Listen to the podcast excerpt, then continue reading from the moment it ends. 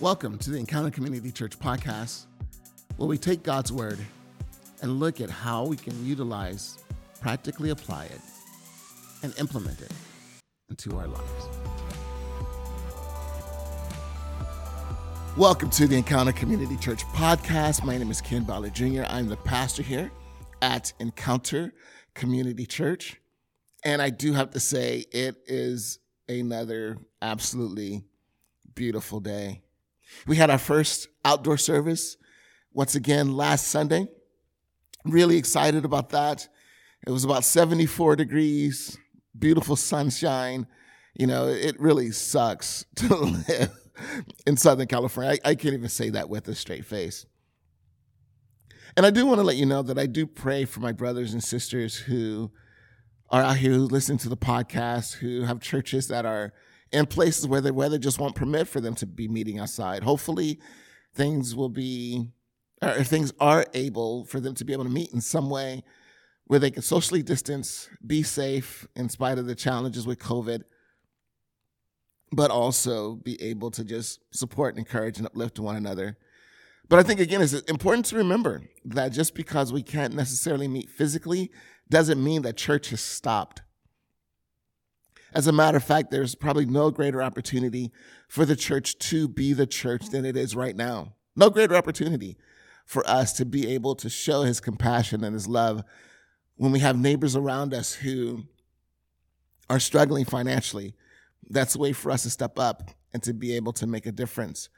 When we have churches, our, our people that are in need, it's a way for us to step up, provide food for them to be able to meet that need we look at what's going on with COVID as far as just people getting cabin fever at home and how it's affecting marriages and relationships. There's more brokenness in that way than there has been in the past. They're saying that the, that the suicide rate because of COVID has increased. So again, there's, there's no greater opportunity for the church to be the church. So even though we can't necessarily gather the way that we would like to, there's still the opportunity for us to serve in the way that God has called us to, that we can still make a difference and still be able to touch lives. And then once we've all been vaccinated and are able to gather together once again and meet once again, then praise God for that. We continue to make that happen. But it's so important for us to just remember that, that although we may not be able to gather as a church, we can still be the church. And I don't know, maybe I'll make that an Instagram quote because that's a good one. Although we may not be able to gather as a church, we can still be the church. But I do, I do hope that you are doing well. I do hope that, you know, this is an opportunity for you to be able to grow and to just develop and become the best you that God has called you to be. And, and the reason why I say that is because this past Sunday, we started a brand new series called How to Become the Goat. Now, I'm not necessarily referring to a goat in the sense of not not that kind of goat. I'm also not talking about a goat in our conversations. You know, you know what goats are in conversations, right? Goats in conversations are the people that whenever you say something to, they say but, and whenever you say something else to, they say but or whenever you whenever you suggest an idea, but there's always a but for something that doesn't happen, or there's always a but of an excuse. So I'm not talking about being that kind of goat as well. And I know that the Bible talks about not being goats. Well, we're not even referring to that passage of the Bible, but we are looking at how to become the goat. And for those of you that are not familiar with this term, it typically is applied to sports, but it stands for GOAT, greatest of all time. Greatest of all time. And, and here's the truth that we talked about on Sunday is we said that every single one of us can be the GOAT in some area of our lives. Now, the reason why we decided to do this series is again because there has been a ton of conversation, especially if you are a football fan, about who is the greatest football player of all time. And right now, probably the leading candidate is Tom Brady. It probably is. Now, I, I know that, I, and I can be honest with you, I was a Tom Brady hater at one point because, of course, he was on the New England Patriots and they were winning. But now he's with the Buccaneers and we're winning. I kind of like the dude. Call me a hypocrite if you want. I fully embody that. I fully accept that. But there's something about here's this guy who has led teams to seven Super Bowls. As an individual, he has won more Super Bowls than teams have won Super Bowls. I mean, he's won seven. The next closest to him is six as far as a team. So that's that's really impressive. And and I think he will definitely be in the Hall of Fame, first ballot Hall of Famer, most likely, just because of the incredible career that he's had. And I'm hoping that maybe he can lead the Buccaneers to one, two, three more. I know he's 43 years old, but as long as he can keep playing like he's playing, hey, I'm not going to say get rid of the guy. but hopefully, this will create a culture of winning with the Tampa Bay Buccaneers. And that's what GOATs do, is GOATs are able to create a culture of winning no matter where they are. But people also argue in other sports, right? What about basketball? Who's the greatest basketball player of all time? And usually that comes down to Kobe, LeBron, Michael. Usually it comes out to those two. And of course, being more current is probably more LeBron and, and Michael than Kobe being in the picture. Although Kobe was, he was an incredible player. But that's one of those things where people have had that conversation. Or the greatest tennis player ever? Is it Roger Federer? Roger Federer? Is it uh, Rafael Nadal? Is it, let's go back to, is it Jimmy Connors? Is it uh, John McEnroe? Who are the greatest? And then what about in women's tennis? You know, you have Mar- Martina Navratilova, you have uh, Serena Williams, Steffi Graf, Monica Seles. I am pulling out, let me tell you now, I am pulling out the encyclopedia of Ken Ballard knowledge of sports because that is about as far as I go. Notice I didn't mention baseball. and the reason why is, I mean, just to be honest, I've just never followed baseball. I didn't really follow baseball until I got married. And even now, I don't really follow it. But, you know, I married into a family that were huge Dodger fans. So go Big Blue, go Dodgers, winning this World Series last year, which brings down to Clayton Kershaw. What is his what is his story going to be? Will he be one of the greatest pitchers of all time? Now that he's actually been able to win a World Series. There we go. I threw one in for baseball for you, especially for you're Dodger fan. There you go. There's a bone for you too. but when we began to look at who are the greatest pitchers, I mean, we got Clayton Kershaw, we got Nolan Ryan. I mean, we could begin to look at that. Who are some others that we could start to throw uh, into the picture? Curt Schilling, do we throw him in? Greatest hitters of all time. Uh, of course, we got Reggie Jackson, uh, Derek Jeter. I mean, we can just go through the list of uh, Hank Aaron. I mean, no doubt about that. So, I mean, we can go through Willie Mays. Uh, so we can look at me. Look at me. I am like patting myself on the back right now, pulling out these baseball names because Lord knows I'm not a baseball fan. So to be able to pull those out, I'm, I'm impressed with myself and, and this at this moment. But it's just one of those things when it comes to sports, the greatest of all time. What about the greatest artists? What about the greatest artists of all time? Do we do we throw Monet into the conversation or Picasso into the conversation, Van Gogh into the conversation? And Van Gogh. That's how you kind of say Van Gogh. That's that's my opportunity to just kind of throw a in there. And I apologize for those of you that are listening. Like Ken, okay, you are taking it way too far. I know that there's a string of thought that's happening in your mind right now, but Ken, you know, quit the that that sound is just not a good sound. But but what about Van Gogh? Or what about the greatest actors? Actresses of all time. Is Denzel in that conversation? Denzel Washington in that conversation? What about Anthony Hopkins? Like anything that Anthony Hopkins is in is worth the watch. Even if you're not a Marvel fan, you will mar- you will watch Thor simply because Anthony Hopkins plays Odin. Who else can we throw into that list? Do we throw Gary Cooper into that list of, of just tremendous actors? Is Brad Pitt in the argument of one of the greatest actors and some of you might be thinking, well, Ken, he was a good looking guy. I don't know if he's one of the greatest actors. And what about actresses? Can we throw some of those in there? What about Meryl Streep? Incredible, incredible actress. We can maybe Joan Crawford. We can go through the list. Uh, Haley Berry, you know, Halle Berry. Does, does she deserve to be on that list? of great actresses, and, and, maybe I just disqualified myself just by saying Halle Berry's name because you're thinking, okay, I don't know if she's a great actress, but I mean, that, that, there's just names that we can just begin to just throw out there. Whose name would you throw out there as far as being the greatest of all time in whatever it is that they do? And I even talked about this on Sunday. Like, I desire to be the greatest pastor of all time. Now, that doesn't mean that I'm comparing myself to the Rick Warrens of the world or the Andy Stanleys of the world or the Charles Stanleys of the world or even the Billy Grahams of the world. I'm not I'm not comparing myself to them and, and, talking about being the greatest pastor of all time. But in talking about being the greatest pastor of all time, I'm just talking about being the best version of me of all time.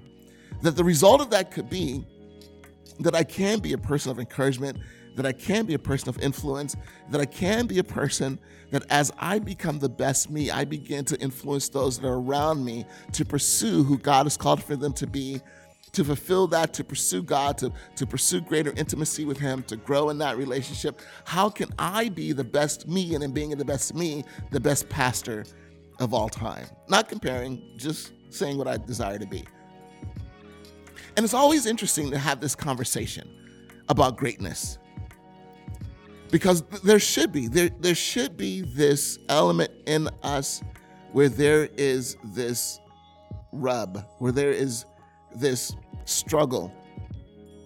Like, there should be, like, is, is, is it okay for me to look at myself as being the greatest of all time? Is it okay for that to be something that I pursue or something that I that I go after? Because I also want to be what? I, I also want to be humble. But I think every single one of us, we, we can be the greatest of all time in some aspect of our lives. The greatest husband, the greatest wife, the greatest father, the greatest mother, the greatest son, the greatest daughter, greatest uncle, greatest aunt, greatest employer, and great, greatest employee our greatest student, greatest teacher, that we can look at ways that we can be the greatest of all time. But if I desire to do that, then do I compromise in my humility? And I would say, no. Because there's no doubt that we can say that Jesus Christ absolutely was the greatest of all time. And there was nothing wrong with that when you look at the things that Jesus Christ said about himself, it was obvious that he had confidence in who he was and who God had, who his father had called him to be. There was this confidence that was in that.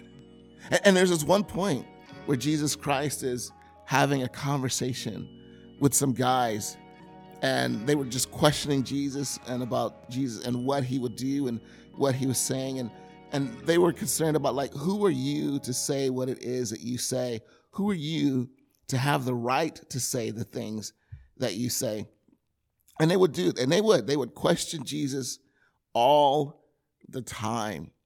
But jesus would always come back with his credentials and how he was the right person to be who he was and to say what he had to say about himself. He would do that quite often. And I think that that just again shows the confidence that he had in who he was, yet there was no compromise in that. Matter of fact, it, it, this happened in John chapter 5 that Jesus had just healed a lame man, and they questioned his right to be able to do this. And they questioned his right to be able to continue to practice the things that he practiced. And he says this, which I thought was really powerful in John chapter 5. It says, So the Jewish leaders, start at verse 16, so the Jewish leaders began harassing Jesus for breaking the Sabbath rules. But Jesus replied, My Father is also working, and so am I. So the Jewish leaders tried all the harder to find a way to kill him, for not only for he not only broke the Sabbath, he called God his Father, thereby making himself equal with God. So, literally, what Jesus Christ is saying is, fellas, I'm great. I'm great. And again, there's nothing wrong with pursuing greatness or being great because I think what happens in that is it allows us the opportunity to be able to grow and to become the kind of person that God has already called us to be. Another conversation that Jesus had was this in John chapter 10, beginning at verse 25. It says, Jesus replied, I have already told you, and you don't believe me. So they kept saying, Why are you qualified to do the things that you do? Why are you qualified to do the things that you do? Tell us pretty clear, are you the Messiah? And Jesus' responds to that, I've already told you, and you don't believe me. The proof is the work I do in my Father's name. But you don't believe me because you are not my sheep. My sheep listen to my voice. I know them and they follow me. I give them eternal life and they will never perish. No one can snatch them away from me, for my Father has given them to me and he is more powerful than anyone else. No one can snatch them from my Father's hand. The Father and I are one.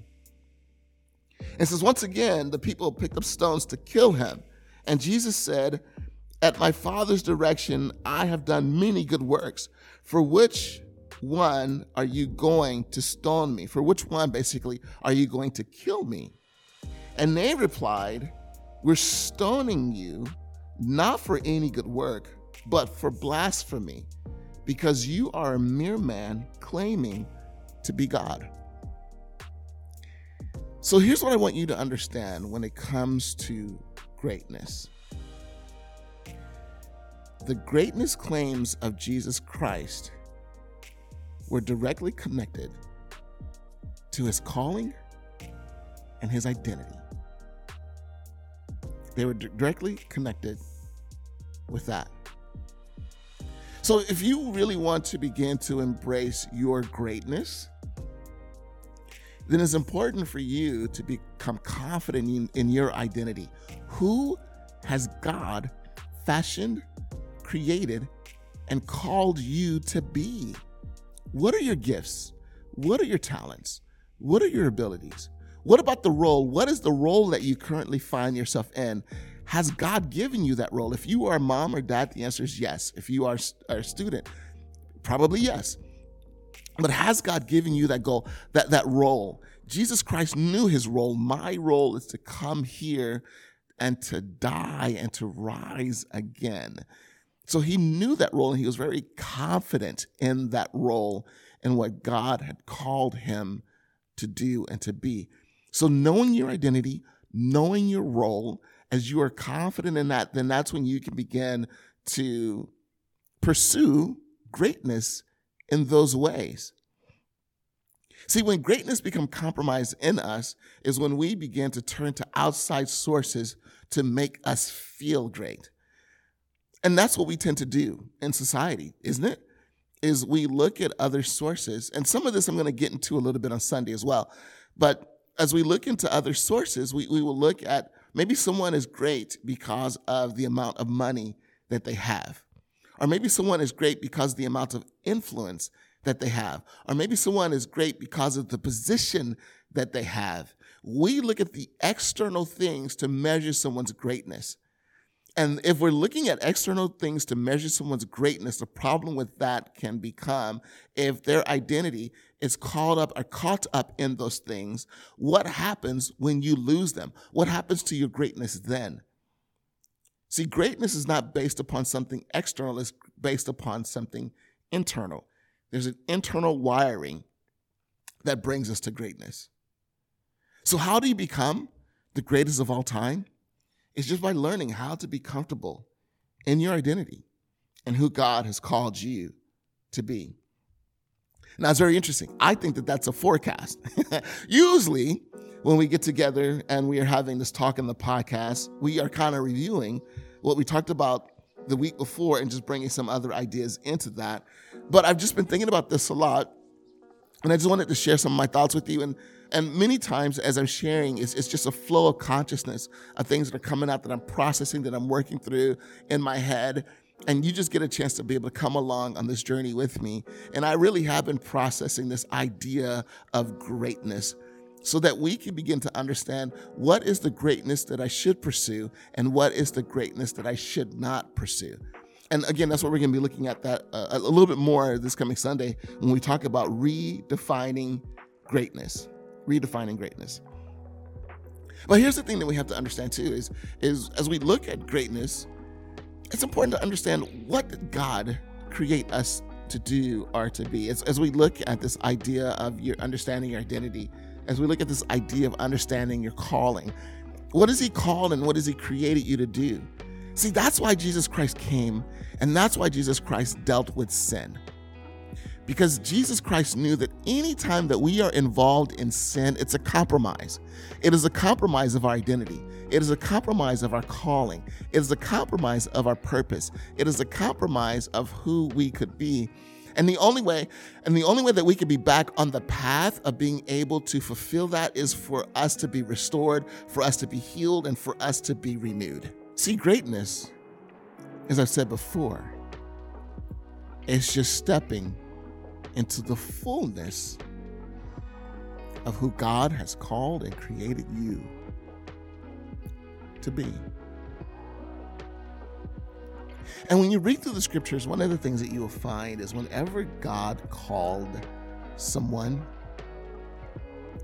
his calling was for them to begin to change that which was around them. One of the things that we said, our, our main point for the message on Sunday was simply this is goats are not changed by their culture, they change it. Again, goats are not changed by their culture, they change it. And one of the things that I, I talked about on Sunday is, you know, have, have you noticed that when you are around someone who is great, you, you tend to think differently. You tend to look at yourself differently. You tend to look at your potential differently. Have you ever had someone that came along and that pat you on the back, that gave you a different vision of yourself? I remember back in 2012 when I began to think about the possibilities of launching a church. And I will tell you that there was so much insecurity that I wrestled with. Like, why? How? Who am I that I am qualified to lead people? There was no real track record of, of leadership in my life. But yet I felt God calling me to step into this position. And I remember I, I, sat down with a guy who, again, probably one of the greatest influences in my ministry and everything that I do. His name is Ted Knapp. God rest his soul. He passed away from COVID this year. So be praying for his family. But I am where I am doing what I am doing because of Ted Knapp. And I just remember we, I sat down with him and we did a series of meetings where we just walked through planning a church and what does that look like and what was the vision of the church that God had called me to do. So we were just kind of fleshing that out together. And he looked at me and he said, Ken, I believe that you can be a great pastor.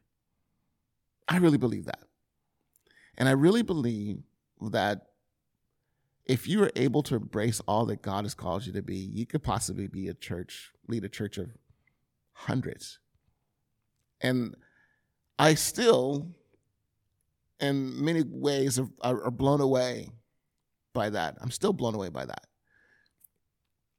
And we're not at that position yet. So obviously, there's some still greatness work I need to do in me.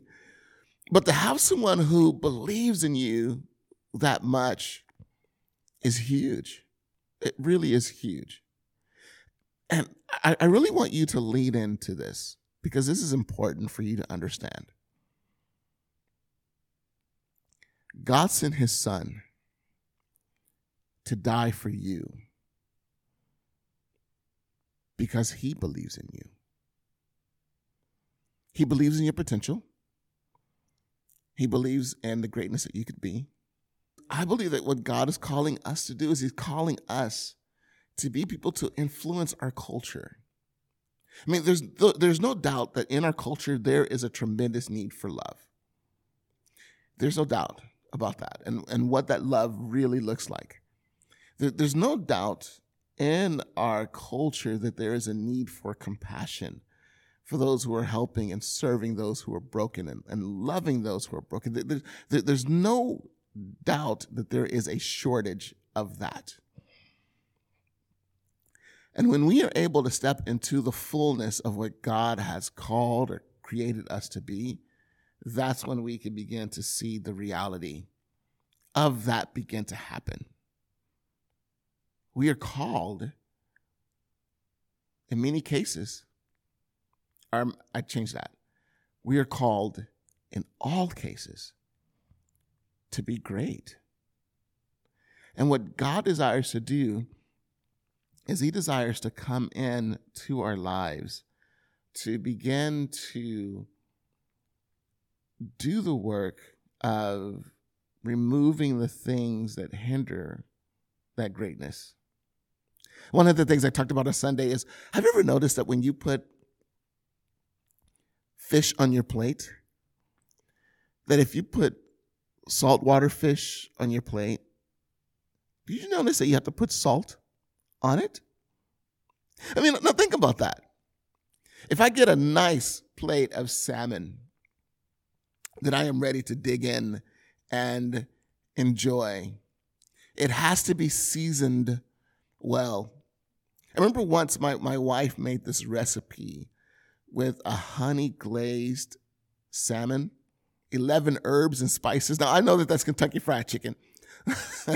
but when I look at what she put on it, I was like, man, it, it, was it just tasted incredible. But one of the things that she had to put on it was salt. Now again, here you have this fish that lives in salt, breathes in salt, swims in salt, eats in salt. Basically, its entire adult life life is composed of being in salt water until maybe it goes up to, depending on where it's from, it goes into Alaska, up the river to do whatever it needs to do to spawn and come back. Maybe during that time it's not in salt water, but it spends the majority of its life in salt water. But yet, it doesn't taste salty. Or what about tuna? Maybe tuna is a better example. That it spends its entire life in salt water but we have to add salt to it. Why is that? Why is that? And one of the things I found on Sunday is I guess there's a there's a certain set of biological processes that these fish have to go through in order to make sure that their their electrolytes are balanced in the right way because if not then the fish will actually die from too much salt in their bodies. So, although they're living in salt, they have to find a way to get rid of the extra salt that's in their body, or else they will die. And this is one of the reasons why, when we are in salt water, we can't drink salt water because we don't have the same processes that a fish does. And that's why salt water will actually kill us compared to killing a fish. Very interesting in that way. It's very interesting when you begin to think about it from that perspective. But I'm, I'm saying all that to say this is we live in a culture. We eat in a culture. We drink in this culture. We work in this culture. But there's the thing that we have to realize is we cannot allow this culture to shape us. We must shape it. So, the same way that the fish has to have the processes to be able to eliminate the extra salt from it, we need to have the same process to be able to identify what elements of culture that are in me that are healthy, what elements of culture that are in me that are unhealthy, so that I can begin to excrete, I can begin to get rid of the culture that in me that is in me that is not healthy that is not productive that does not allow me to be able to grow and to develop And I will tell you, if you read the story of Israel, this is the failure of what happened to Israel and its being able to fully adapt what it is that God created it to be.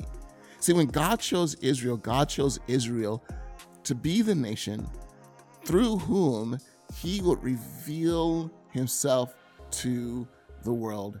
They were originally meant to be the first fully theocratic nation to exist. And in being led by God, because of their influence, the idea was meant to be now that I see who this God is and how he's leading your nation and how great your nation is, I want to know your God. I want to embrace your God. I want to get to know your God and have a relationship with him. That's what he intended for them to be. But rather than embracing what it is that God had told them to be, they begin to look at the culture around them and they say, you know what, God, we want to be just like everyone else. And in that compromise, they became just like everyone else. And they never reached a full capacity of being the nation that God intended for them to be. And I will tell you the same thing. You will never reach your full capacity if you are just trying to be like everyone else. And that's hard because our society sometimes puts pressure on us. Sometimes, right? To, to think like everyone else. Matter of fact, isn't that the reason why we have this political divide that exists in our nation right now? Is because if you don't think like I do, then I want, I mean, we don't we call it, what do we call it now? We call that cancel culture. And if you are not a part of the way that I want you to be, then I will cancel you. I will get rid of you. I don't want you around as a part of my life, as a part of my culture. So that's kind of the element that we live in now.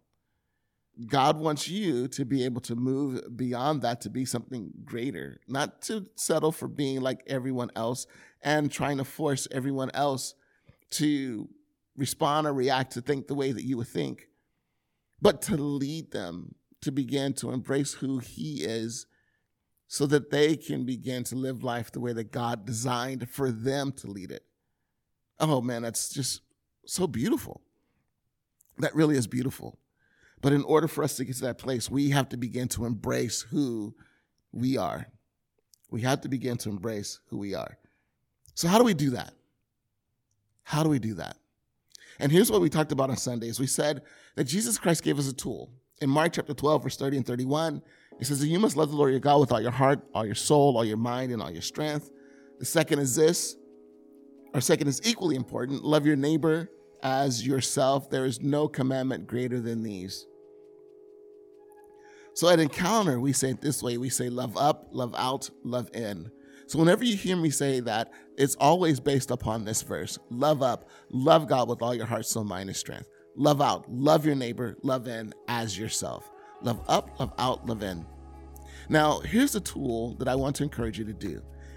What if you sat down with a pen and paper. And at the end of every day, you examined your life. How did I do today with loving up? What are things that I did today that allowed me to connect with God? What are things that I did that caused me to disconnect with God? How did I do with loving up? Loving out. Who did I care for? Who did I love? As we see in scriptures, there are three people that Jesus Christ loved that he really reached out to, that he was intentional about connecting with. He was intentional about connecting with those who were far from him to help them to come to know him. And then once they came to know him, he was also intentional about helping them continue to deepen that relationship with him. He was also passionate about reaching those who were broken. Who were those who were broken? The hurting. Jesus Christ was walking through a town once. He saw this woman who was a widower who was leading a funeral procession procession now for her son. And what did he do? He healed the boy. He brought him he brought him back to life. Why? Because he cared about those who were broken and hurting. And then also he cared about the poor. He cared about the poor. That's why he healed the sick. That's why he healed the lame. That's why he healed the blind. He cared about those who could not care for themselves. So that's what it means to love out. So, what if you sat down with the pen and paper and just asked, How did I do today with loving out? Who was I purposeful about serving, loving, encouraging today? And then love in. What are the personal steps of growth that I took today? What are my goals? Where am I going? How am I doing with those? How can I be better? What if at the end of every day, that became our practice? Love up, love out, love in. Love up, love out, love in. I think we will see such a tremendous change happen in our lives, and we will begin to embrace our calling to become the GOAT. Well, again, thank you so much for being a part of this podcast. It was such an honor to have you with us. And again, I just want to let you know that if you are listening through our website, if you want to, you can head over to Spotify, iHeartRadio, Apple Podcasts, Google Podcasts, any place that is a source of podcasts. You can pretty much find us there. And I just want to encourage you to go ahead and subscribe. That way, when we're posting new podcasts out, we are you're able to get an encouragement from us. If there are things that we're doing well, great. If there are things that we can do better, we always want to know. I always want to know what can I do better to make this podcast have an even greater appeal. So if you want to share some words with that, I would love to be able to hear words of encouragement, words of challenge, and words that would help me to be able to be a better podcaster. Would love to be able to hear that. But also, if this has been an encouragement with you, please share it with a friend and invite others to be a part of the Encounter podcast family as well. But again, thank you so much. And as we said, Encounter's about three things love up, love out, love in. Well, God bless you. And we'll see you once again next week. And as I said before, if you happen to be in town in North Torrance this coming Sunday at 10:30 a.m. and you want to get out of the house and go to a church service, come on out and join us in our parking lot. Well, God bless you, and we'll see you next week. Thank you so much for joining us for the Encounter Community Church podcast. If you could do us a favor, whatever service it is that you're listening to this podcast on, please rate and review us. If there's anything that we can do better, please let us know. But by rating and review, it also make our podcast easier for others to be able to find. If you would like to support us at Encounter financially with what it is that we're doing to make a difference in our community, whether it's the mobile food bank, whether serving at North High School, or making a difference again in our community, feel free to head over to our website, encountercommunity.church. Click the link that says online giving Please subscribe to our YouTube channel. That way, when we post new live streams or new vlogs, you'll be updated. As well as please head over to Facebook and like our page.